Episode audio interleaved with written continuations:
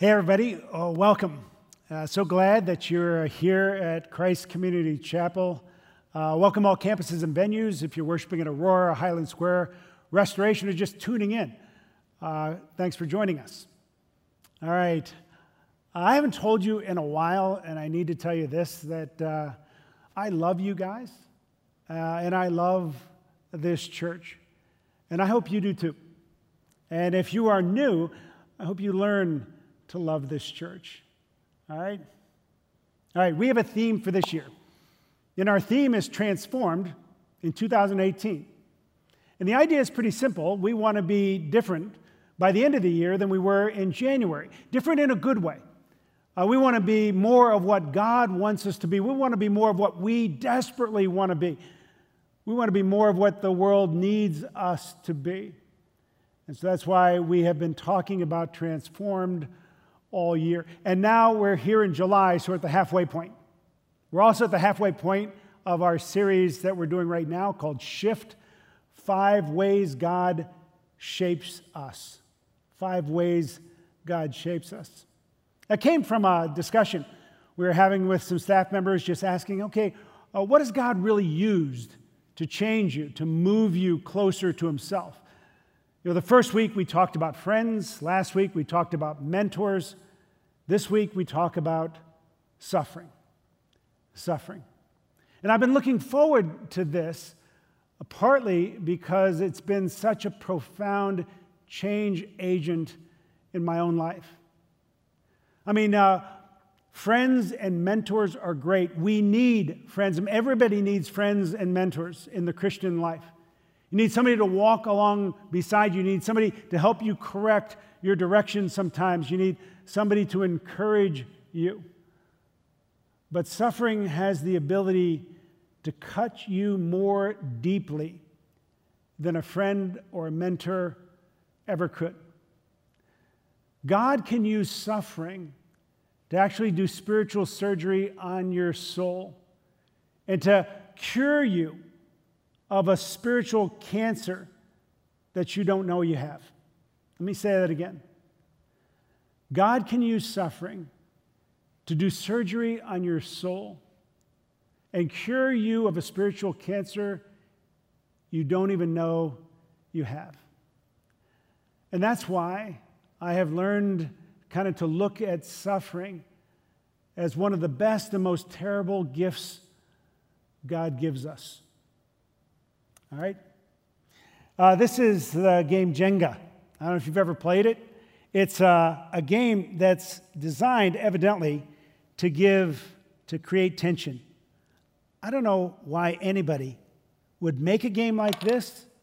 Oh, you're supposed to put them up here. And I don't know why anybody would ever play a game like this. Because eventually, what happens is that you move the wrong thing Oh, and I, I've noticed this too. When you're young, you're kind of building your tower. So every block, you're all excited about building up. When you get to a certain age, you kind of crest the hill. And then uh, things start coming undone, and you start to lose things more than you gain them. And finally, something will happen where that happens. And this is um, a little bit of what suffering feels like. Oh, when something happens in your life that kind of uh, wrecks you. And then the question is, what do you do? How do you respond? And let me, before I get to the three main points, let me tell you just a couple of things. If God is going to use suffering uh, in your life at all, there are two things that I want to tell you right away. The first is that in the midst of suffering, and some of you feel like this right now, and in the midst of suffering, I want you to know truth is your friend and exaggeration is your enemy. Truth is your friend and exaggeration is your enemy.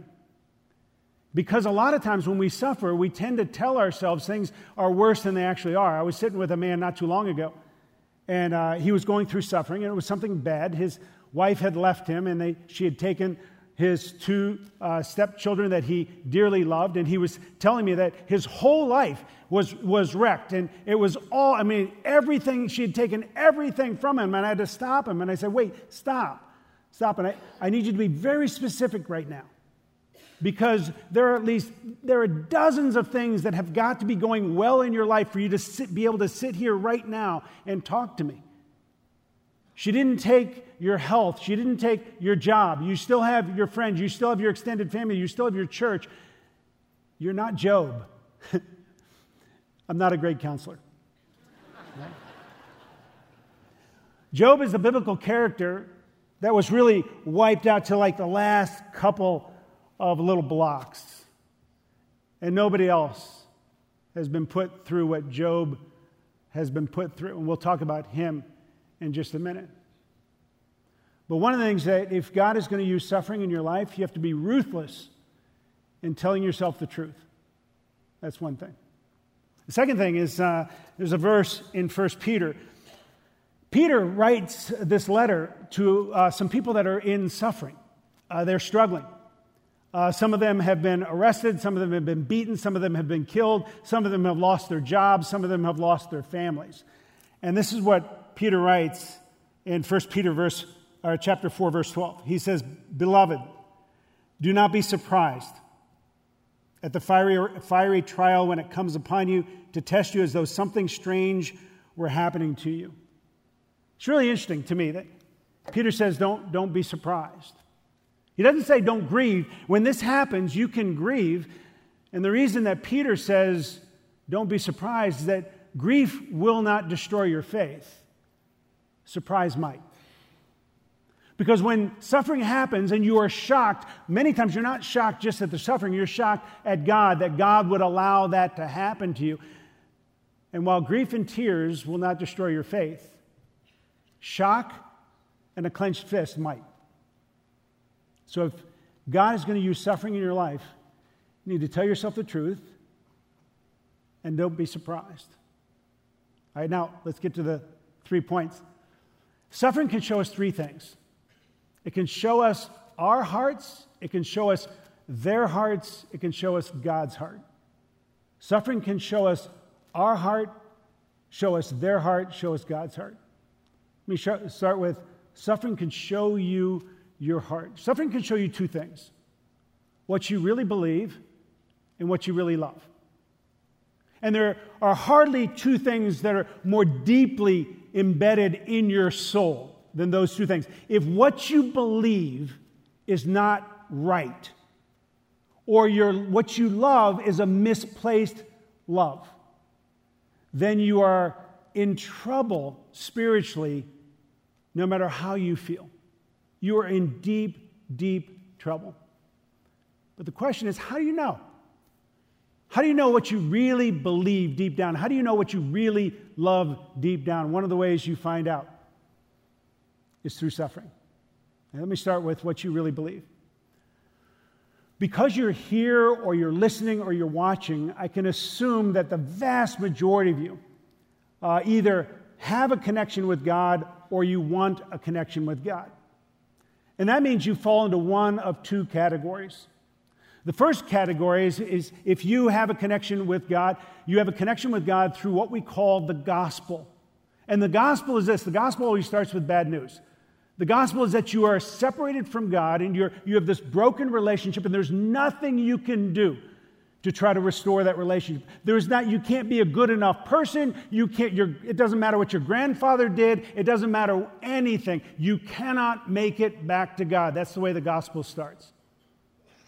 So God began this rescue operation because if you were going to be saved, it had to be God. This is what, uh, how Scripture puts it, by the way. This is Romans chapter 3, uh, beginning at verse 10. It says, as, as it is written, none is righteous, no, not one. No one understands. No one seeks for God. All have turned aside. Together they have become worthless. No one does good, not even one. Okay, so the gospel starts with that. Uh, I don't know if you've been paying attention to uh, the news and the soccer team in Thailand. Uh, these uh, 12 boys, ages 11 to 16, you probably have seen it if you've turned on the TV at all or gotten on the internet.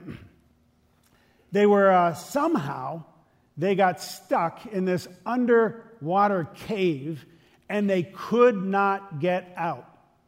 They were going to die. They were stuck there for two weeks. And they realized that not a single one of them was going to be able to escape that cave and get out alive. And so they launched this rescue operation that included these uh, Navy SEALs, I think some U.S. Navy SEALs and some Thai Navy SEALs, and they did this um, amazing, almost impossible rescue operation, and they saved all 12 boys. That's the gospel. Okay, so God launches this rescue operation that includes Jesus, and then this is what it says in Romans 3. It says, For all have sinned and fall short of the glory of God and are justified by his grace as a gift through the redemption that is in Christ Jesus, whom God put forward as a propitiation by his blood to be received by faith. This was to show God's righteousness because in his divine forbearance he had passed over former sins. That's the rescue. That's, we call that grace. Right? Because there was nothing we could do, so God saved us through Jesus. That's the gospel. And that's what those boys in Thailand received. It was the grace of those Navy SEALs that saved them. And uh, those boys will be forever grateful. Not a single one of those boys will ever say, Oh, I escaped because I was a great, great swimmer. They were lost. And the SEAL team found them. That's true of you. That's the gospel. So there are some of you who are connected to God through the gospel. The other way that people try to connect with God is the, the, the most popular counterfeit for the gospel, and it's called moralism. Now, if um, these boys in Thailand being stuck in a cave is the image that uh, best captures kind of the gospel, that they couldn't save themselves, so someone had to rescue them, then the best image to capture moralism is a vending machine. Because a vending machine is very predictable. You put in your money, you push a button, something comes out. That's moralism. You, you live a good life, you get a good life. You put in the right kind of things with God, He gives you what you really want. there's a story that Jesus tells in Luke chapter 15, one of my favorite stories in the Bible. In Luke chapter 15, Jesus starts the story by saying, a man had two sons. One son is the younger son, who is the example of the gospel. Then the other son is the older son. He's, a, he's an example of moralism. And this is the way the story goes. The younger son takes uh, the father's inheritance that was coming to him, and he goes to a far country and he spends it all in wild living, and he ends up being destitute and he can't do anything. And he comes staggering back home with nothing to offer the father. He's got nothing to barter with. And he thinks that he's just going to throw himself and just say to his father, I'll be your slave. And his father sees him from a long way off and he runs to him and he throws his arms around him and he says, This is my son who was lost and has been found. This is my son who is dead and is alive. Let's celebrate the gospel. That's grace. The older brother was out in the field at the time. He hears all the commotion, so he asks somebody, What's going on? And they say, uh, your, your younger brother's come home, your dad's throwing a big party. And the older son gets really mad. And the father comes out to see his older son, and he says, what, what's, what's wrong? Why don't you come in and celebrate? And the older son says, I have been working, I have been doing what I was supposed to do. And I've pushed the buttons, and you owe me. You don't owe him. And the story ends with the older son outside the party. He never goes in. Right? Moralism. How do you know what you really believe deep down? I found out when I was 28. When I was 28 years old, I was a youth pastor in North Carolina. My little brother John and another kid on my youth group were both killed in a motorcycle accident on their way to my house and I was shocked. And I wasn't just shocked at the suddenness of that, I was shocked with God. Because I, I, remember thinking, wait, wait, my dad is a minister. He's given his whole life to you. My brother, my older brother, he's a minister. He's given his whole life to you. I'm a minister. I've given my whole life to you. We have put in our quarters. How dare you do this? It took me two years to figure out that I believed in me much more than I believed in Jesus. It was a spiritual cancer I didn't know I had. And I have been forever grateful that God loved me enough to do surgery on me and not let me continue the way I was. And it was suffering that did that surgery. Because suffering is, is what showed me what I really believed deep down. And it probably will show you that too. The second thing it shows you is what you really love. The book of Job is uh, the most comprehensive um, story about suffering that we have in the Bible. The, the most comprehensive teaching on suffering, really, in, in all of religious literature.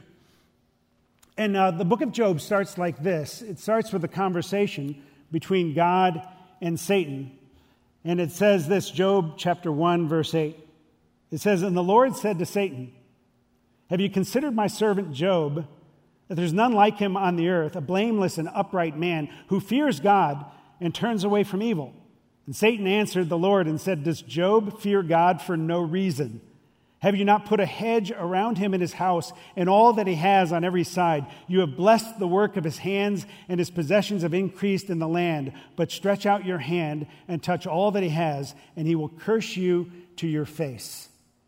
Uh, I remember reading a book, I think it was by Philip Yancey, called uh, The Bible Jesus Read. And he explained, he kind of uh, explained this in a way that I really understood it. And what he said was this was uh, a challenge of Satan to God. Because God said to Satan, Have you seen Job? I love Job, Job loves me. And Satan said, You gotta be kidding. Job doesn't love you, he loves your stuff. Job loves your swag. He does not love you. Nobody loves you. You're like a rich man who has to buy his friends. No one loves you for you. And God said, Job does. And Satan said, Want to bet? Job was uh, the only person that we have in the whole Bible who had a chance to love God just for being God and not for what God gives him. And the reason he had that opportunity is because he suffered so greatly. Right? One of the things that I had to get in my head about suffering is if all of this, if every block represents every single part of my life that can cause suffering, there's not a single thing that I have that can be taken away that wasn't a gift to me. There's nothing I can say to God, this is mine. I did this. You cannot take it away.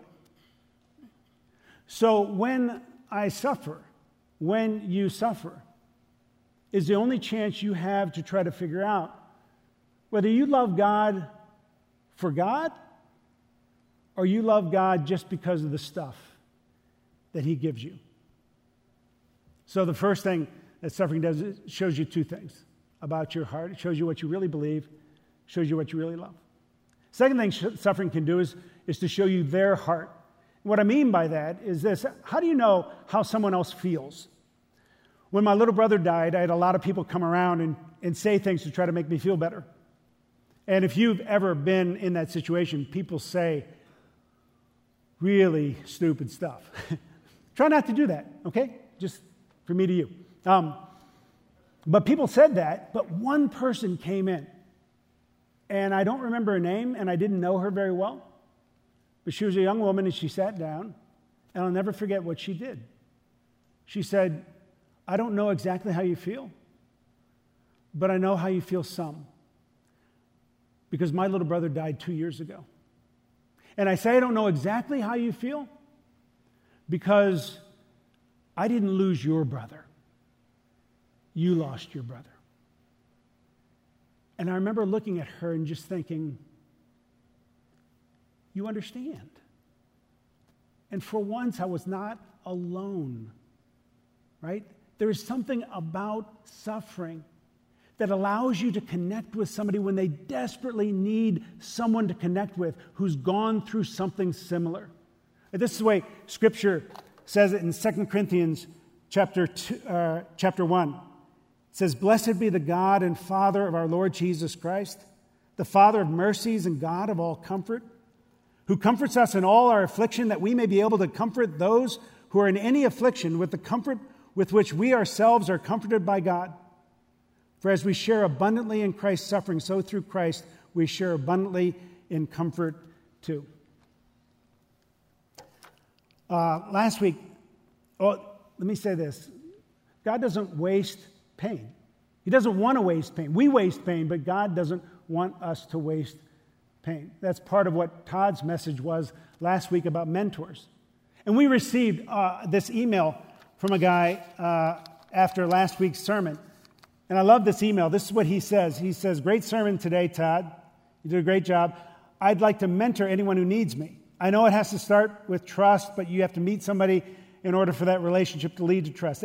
Here are some areas uh, that I might be able to help with.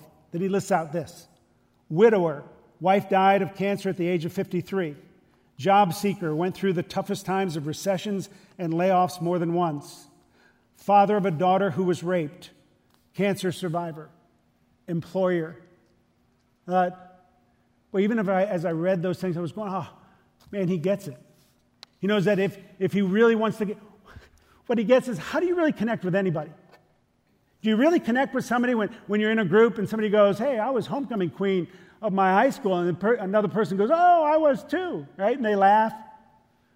Or do you really connect with people when somebody says, I lost a baby, and somebody's head shoots up and they say, You too? You too? And they begin to cry together. Suffering can make you a better friend, a better neighbor, a better spouse, a better human being. Suffering can create a softness in you and a strength and a grace and a beauty and an ability to connect with people in their darkest time because you have been through that darkness. And you'll be able to feel what they feel because suffering has shown you their heart. That's the second thing. Third thing that suffering does is shows you God's heart. It's a verse in uh, 1 Peter. Again, I read you ver- uh, 1 Peter chapter 4, verse 12. Here's verse 13. Peter says, But rejoice insofar as you share Christ's suffering, that you may also rejoice and be glad when his glory is revealed. He says, But rejoice insofar as you share Christ's suffering. There, there's something so strange about that. You know, there's certain things that are so strange, but you get so familiar with them, you forget they're, they're very strange. The strange thing about that is it says that Jesus suffered. We're used to that. But there's no other religion in the world that says, even remotely, that God has suffered, that God knows what it's like to experience pain. But Christianity says that Jesus was absolutely wrecked he was wrecked. And of course, the question is why? Right? Because that's what we ask whenever we suffer. We always want to know why. Why is this happening? Well, we know the answer to the why question with Jesus, don't we? I, I was just reading a, uh, an article about a, a woman named Joy Verone. Uh, she was in Colorado on vacation with her family, and her three little kids ran and they jumped in their SUV uh, to wait for their parents. But the SUV started to roll for some reason. And it started to roll towards a cliff, and Joy Verone, as the mom, uh, just knew one thing to do. She ran in front of the SUV and tried to stop it, tried to, to push on it.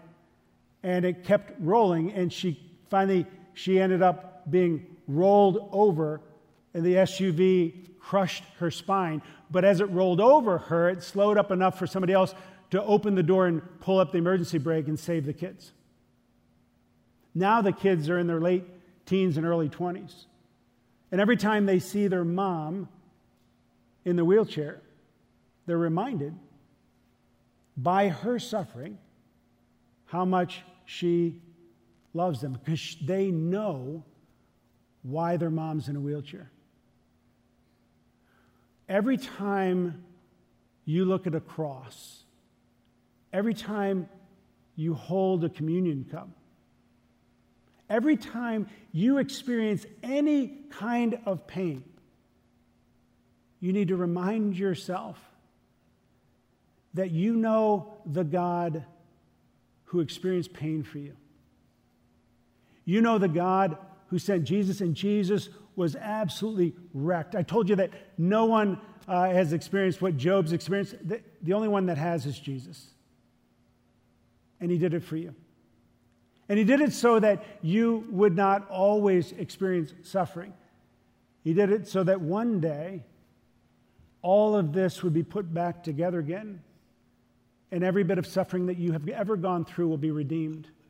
And all sad things will come untrue. How does God really change you? Suffering has the ability to actually do spiritual surgery on you, where God can use suffering to cure you of a cancer, of a spiritual cancer you don't even know you have. Because when you go through suffering, it can show you your heart, what you really believe, what you really love. When you go through suffering, it can show you their heart. It can give you a compassion and an ability to identify and minister that you would not have otherwise. And finally, it can show you God's heart. The God who is willing to suffer for you, to save you when you couldn't save yourself. That's the gospel. Transformed. 2018, even through suffering, maybe particularly through suffering. Did you pray with me? Father in heaven, uh, we come to you. And I, I don't wish uh, suffering on anyone, although I know that you can use suffering in our lives to do something that uh, nothing else can do. And there are uh, some of us that we think we believe something, we think we love you, and we might not. And I pray for anyone who is going through suffering now that you might use it in a way to make them healthy, to make them believe the gospel more deeply, to make them love you uh, more deeply and to make them change uh, in the deepest part of their soul. Thanks for your grace that shows itself even uh, in our pain. we pray this in Jesus' name. Amen.